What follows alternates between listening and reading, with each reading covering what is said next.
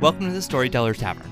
My name is Mush Hughes, And I'm Lee Northup. and together we talk to makers and artists to learn more about the stories behind their projects and their creative journeys so far. Thanks for joining us here in the Tavern for Chapter 3, where all of our stories were told during WorkbenchCon 2023 in Atlanta, Georgia. As the first full day of WorkbenchCon came to a close, we ran into our new friend Rex Krueger. He's a writer, content creator, and furniture builder in Cleveland, Ohio, who builds early American furniture mostly by hand, makes videos on YouTube, and writes books. His most recent book is Everyday Woodworking A Beginner's Guide to Woodcraft with 12 Hand Tools. Rex tells us the story of leaving the classroom and entering the woodshop, and leaving the woodshop, the yins and yangs and impact of outsiders on an industry, Rex's secret supplier of Grandpa's tools, and his favorite childhood cartoon. Welcome back to the tavern. Still hanging out at Workbench Con, still having an amazing time. We're hanging out with our friend Rex. Uh, Rex, welcome to the tavern. Hey, guys, thanks so much for having me. It's great to be here. This is the fastest I've ever booked a podcast appearance in my entire life. Well, thank you, thank you. Um, thanks for being here. Uh, tell us a little bit about what you do and how you got to be doing it. I make hand tool woodworking videos. I specialize on. Hold on, I gotta move this microphone. Yeah, you're good. There we go. I make hand tool woodworking videos. I specialize in early American and British furniture, and the specific stuff I make is country furniture. So I make furniture that was made by typically not professional woodworkers. So people who were either part-time furniture makers, or they were farmers or other craftspeople, and they made furniture in their spare time or as a side gig. Right on. And that all sounds super weird, but it's a really simple idea. I'm trying to make woodworking as accessible as I can, and the biggest barrier to accessible woodworking is the expensive machinery. Mm-hmm. So my philosophy is go back in time to when the expensive machinery didn't exist and focus on people who weren't making furniture full time, so they weren't super master crafts people, but they were making the same things over and over again, traditional designs, really tried and true, proven stuff that most people still need in their houses today. So we use that toolkit and those designs, and you can get going making furniture without a big shop or a bunch of dust collection pretty quickly. Right on. what a neat kind of gateway drug into furniture making and things like that and what a neat way for people to be like hey this is something i can actually do to think about that guy 100 years ago that wasn't making a dresser because he was making a youtube video but he was making that dresser because he needed a place to put his clothes like that's super cool so talk to us a little bit about i mean this didn't you did, didn't fall into this you know at age 30 you, you this was a journey so where did your journey start I started at age 30. I'm not kidding. That was when I started woodworking. You set that up beautifully. Um, I think the, the past goes back further. I come from a really mechanical family. So my great grandfather and my grandfather were both tool and die makers. They were machinists. They came over from Germany in 1904 and my grandfather started his apprenticeship here in the States in 1914. He was 14 years old. and uh, then my dad and brother are super passionate mechanics, and I grew up on a farm. And not a working farm, not animals and stuff, but we had six acres and lots of gardens and raked hay and did all that stuff. And we did things for ourselves. So I grew up doing a little bit of plumbing, a little bit of electrical, a little bit of carpentry here and there, taking care of machinery, mowing and fixing stuff. And then uh, I wasn't super interested in the mechanical stuff. I was an arts kid. We were talking before we started about playing music. I was about like uh, theater and science fiction books and rock and roll and independent movies.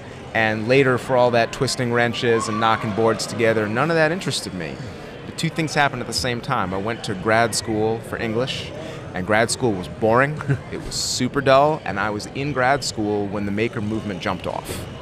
And so 05, 06, 07, I was going on YouTube and I was seeing Frank Howarth, Jimmy DiResta, Steve Ramsey, and it was like the Beatles on Ed Sullivan to me. Like, it was like lightning bolt to the brain. I, cou- I couldn't believe what was going on and the magnetic pull that it had. The feeling of not just I want to watch these guys, but oh my God, I want to be one of these guys. And then that's stupid. I'm studying to be an English teacher. I'm going to be an English teacher. Just watch the YouTube and go to class.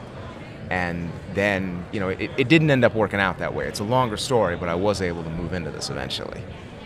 So I've never heard Jimmy DiResta compared to watching Ed Sullivan and the Beatles. Like that's that's pretty awesome. That's a pretty great compliment in comparison. Um, so you talked about like so you become an English teacher and you're you're glazing over that, but that's part of your journey. And so you do jump into being an English teacher, but with this like desire and drive to make things and to do cool stuff. So talk about being an English teacher and where that where that took you. You know, uh, what had happened was I got out of college, and what I really wanted to do was make it as a musician, like so many people. What did you major in? English. Okay.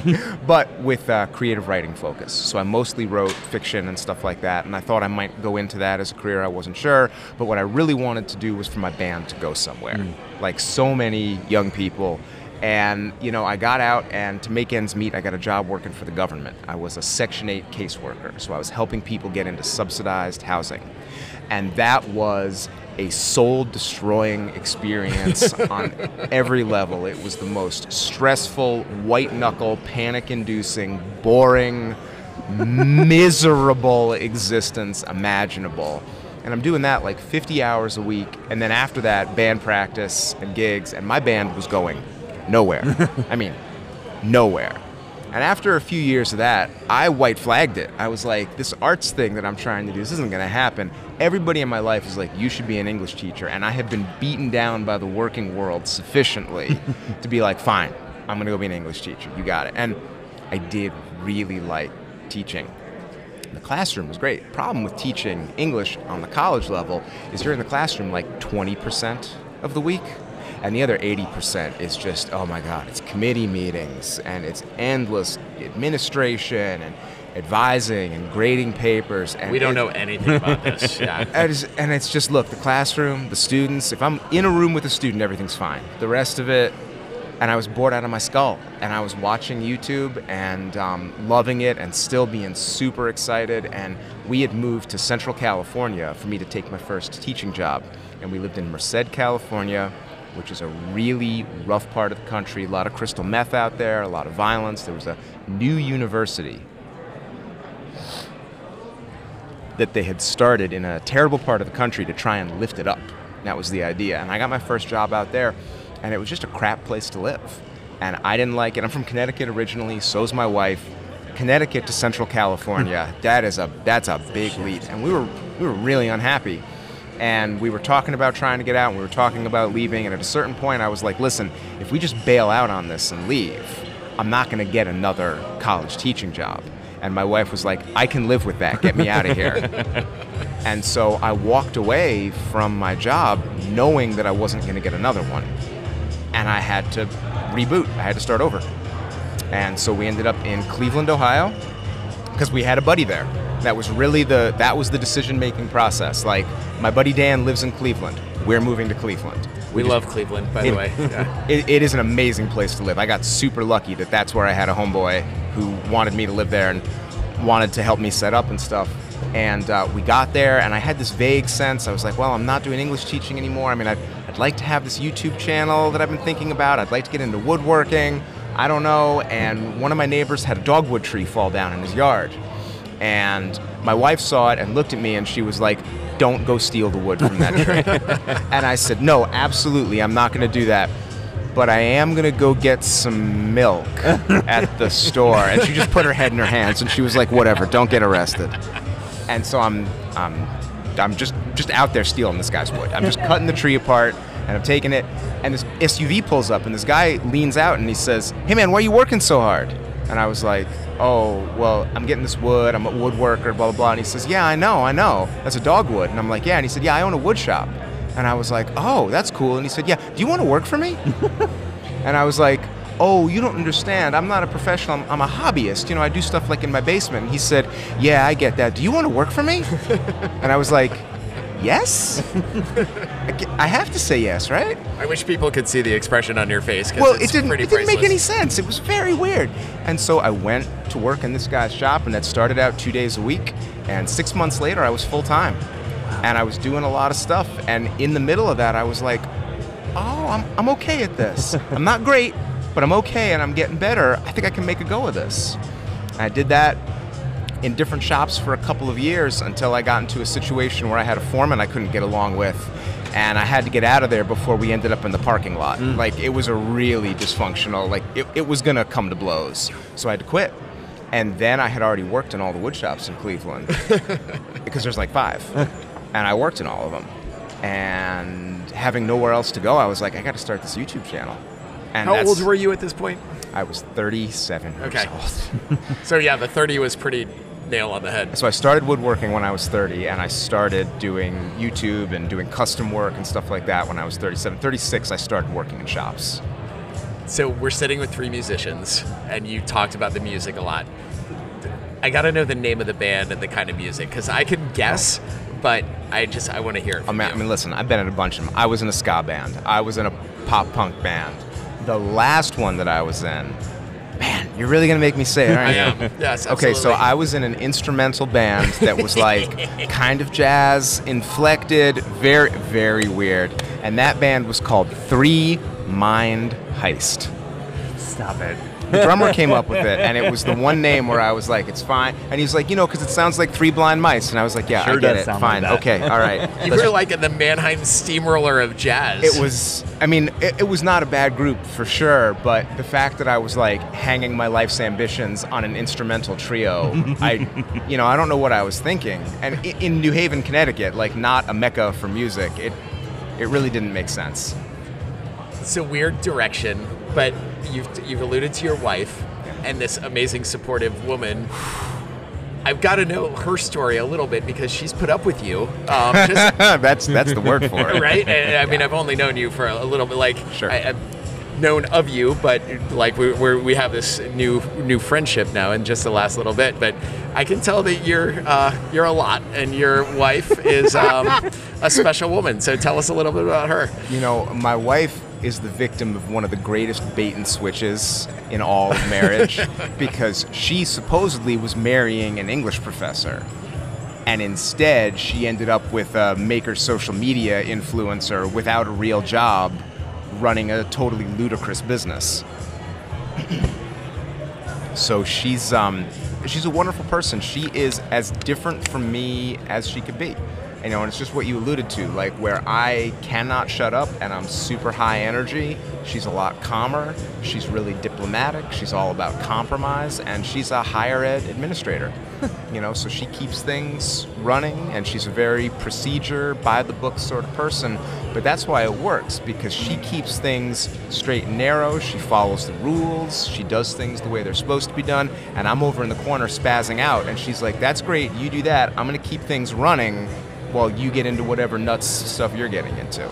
And I think that that's what makes the magic happen. Is for every yin there's a yang, and I mean I think about you know I know Mush's wife well, I know my wife pretty well, and um, it's almost 25 years of marriage this year, and um, That's a lot. Good job. It's a, it's a lot for her. it's fun for me. Um, but you know, you have to have those people that balance who you are and, and what you're doing. So um, kudos to her. Like that's that's you know fun. the the balance is super interesting because when I was getting this business off the ground, there was like a three-year period where we definitely flirted with bankruptcy. I mean, mm. it was very sketchy. Mm-hmm. First year I did this for a living, I made six thousand dollars mm. for the year. So she was working, she was really supporting the family, and she was supporting me in doing this. And she's the reason I was able to get this off the ground because she gave me that clearance. But now, where we are, things are working. I, I can say she doesn't watch my videos. You know, she's very supportive and she wants things to go well and she wants to hear about work, but she doesn't watch my stuff. Hmm. She's like, that's what you're doing, that's your job, you're doing that. We're about our daughter and our home and we focus on that. And that separation works for us. Yeah, that, that's I, I feel that that resonates a lot with me, and it, it's good like to have the support in whatever form it is, and it's still there. It's still love, and even if it's not engaging with the content, it's the heart is there. you know, and we just don't have the world's most similar interests. And so it's cool for her to be like, I love you're doing something that you love, but I don't know what you're talking about. Mortise and Tenon, what is that? Whatever. Who are they? Make dinner. Go cook dinner. what band is that? oh, don't even get me started on her and music. She does not want to know about the weirdo, underground rock, early hip hop, whatever I want to talk about. She wants to listen to Christina Aguilera records. She does not want to know about the spaz out rock music I'm into. So somebody had to inspire you, and if we look back, like to the person you were growing up on the farm, like doing all those things, who were the people that you might have kind of looked up to, been inspired by? Who were those people? You know, somebody who always inspired me a ton was Leo Fender. He had a big influence on me because he couldn't play guitar hmm. and he was tone deaf. He couldn't play music in any form. And that gave him an outsider perspective. All the musicians who had ever innovated were never able to come up with what he was able to do because he brought it from another perspective. He had been a, a radio repair guy and an amplifier repair technician. And so he understood how to bring this outside knowledge into this area where it was unexpected and create a thing that completely changed the world. But he relied on other musicians or on musicians to come in and test his products because he couldn't play a lick. Hmm. And as far as I know, he's the only non musician to ever be inducted into the Rock and Roll Hall of Fame It's very cool. and that was that just always i mean i am a musician so like I, I don't have that connection with him but that outsider and that idea of somebody who you would never expect coming in and being the guy to revolutionize something because of his difference that really stuck with me and it still does you know as somebody who was my hero when i was like 15 16 i still really look up to him now It's so cool. So, Mush, I'm getting a little bit of Maker Camp vibe as the Cure just kicked in and like the party's getting started. It's six o'clock. Like it's it's pretty wonderful. Um, Rex, have you been to Maker Camp? Have you? What's is this your? How many years have you been a Maker uh, or Workbench Con? What's your?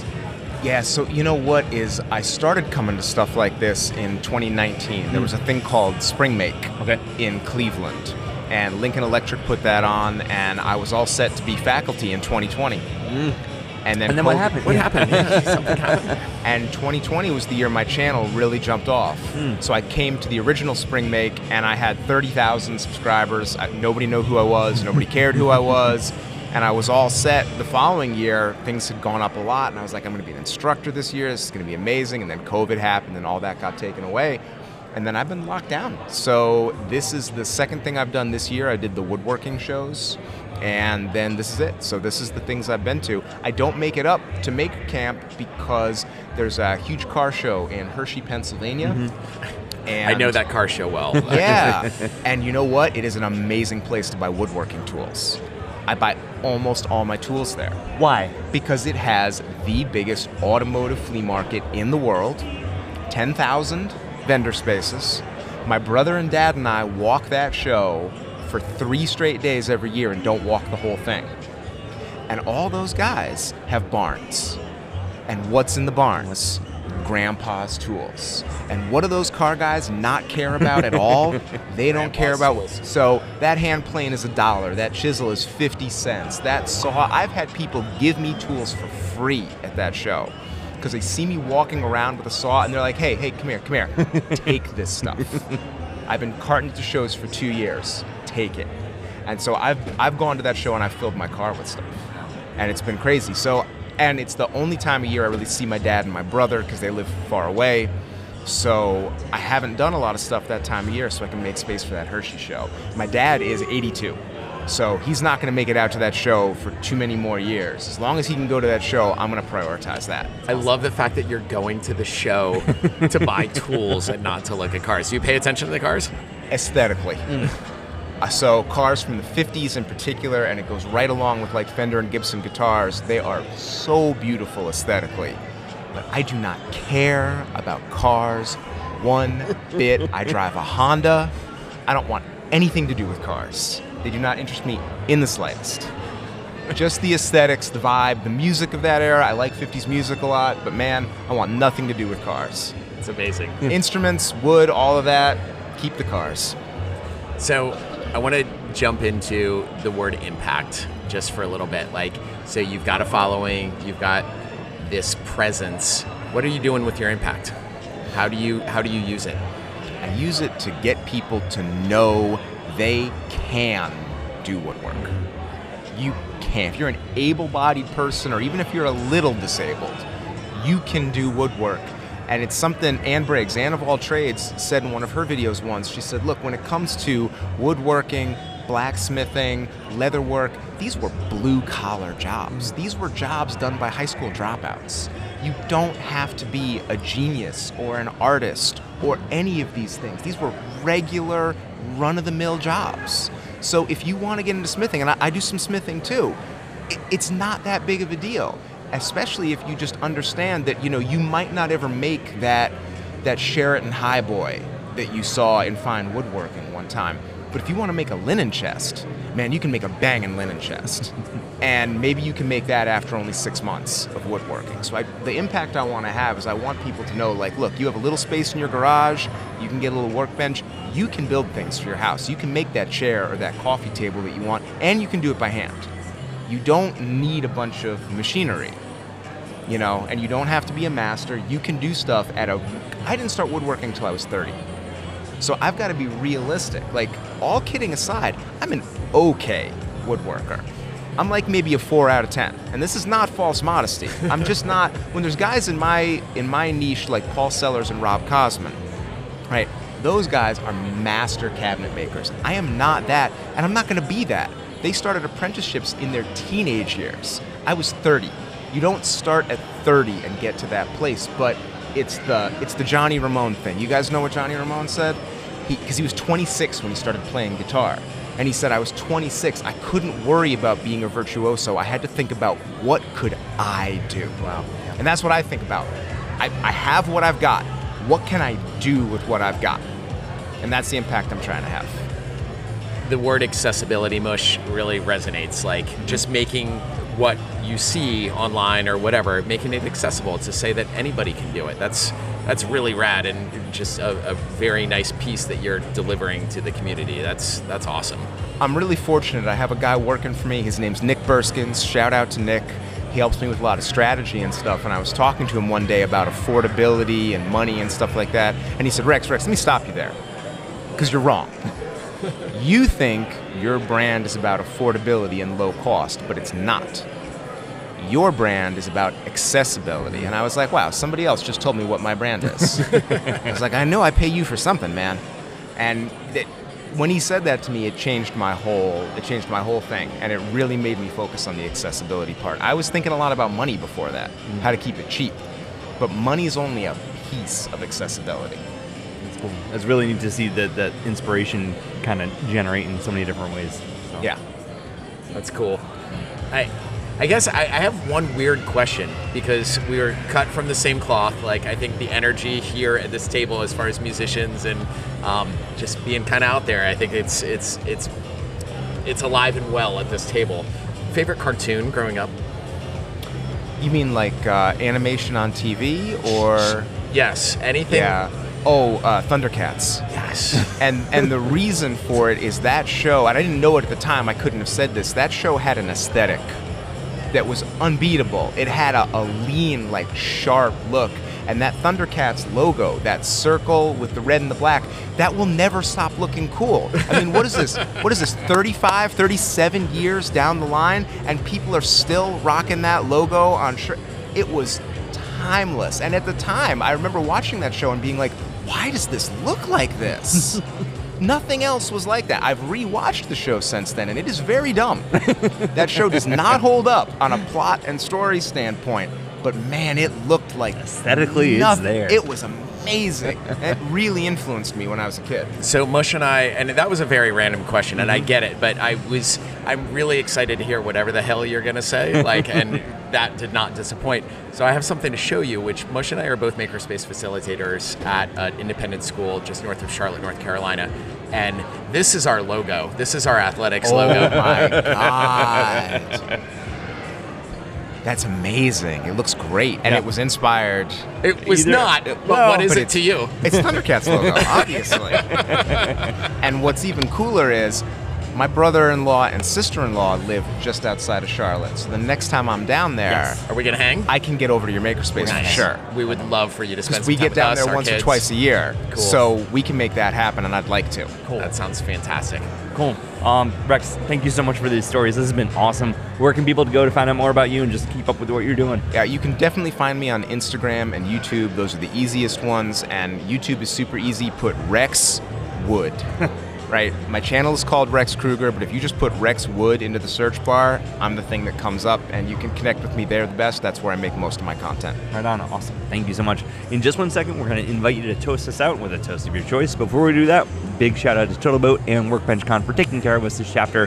Thank you so much, guys. It's, it's really meant a lot to, to be able to make these cool connections, hear these cool stories, this one included. So, Rex, as we always do, we'd love for you to lead us out in a toast of your choice. Gentlemen, let's drink a toast to the underground and to the DIY way of doing things because from music all the way to what we're doing right here, it's all the same thing. It's all get off your ass and make it happen. Cheers, boys. Cheers. We just heard from Rex Krueger. We also kept the mics rolling for a couple of minutes and recorded another round with him, which you can find at patreon.com slash sttavernpod. You should check out more about Rex and what he does by following him on Instagram at rexkrueger and compassrosetools.com, both of which are linked in the show notes. And that does it for this episode of Chapter 3 of the Storyteller's Tavern. We hope you enjoyed and will join us next time.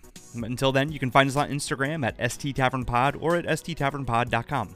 If you haven't yet, you can subscribe to this podcast in the podcatcher of your choice, where you're also able to review the show and give it up to a five-star review. If you're enjoying these episodes and want to support us, you can go to patreon.com slash sttavernpod and sign up to become a patron of the show, which will not only help us make this show, but will also give you access to all of our Another Round episodes, where we sometimes let the mics roll for a little bit extra after we toast. All the stories in this chapter were made possible by WorkbenchCon and TotalBoat. Check them both out online at workbenchcon.com and totalboat.com, respectively. Thank you both so much. And finally, if you or a maker you know have a story that you'd like to share at the tavern or just want to drop us a line, you can send us a message on Instagram or reach out to us at contact at storytellerstavernpod.com. But until next time, keep making cool stuff, do good, and be well.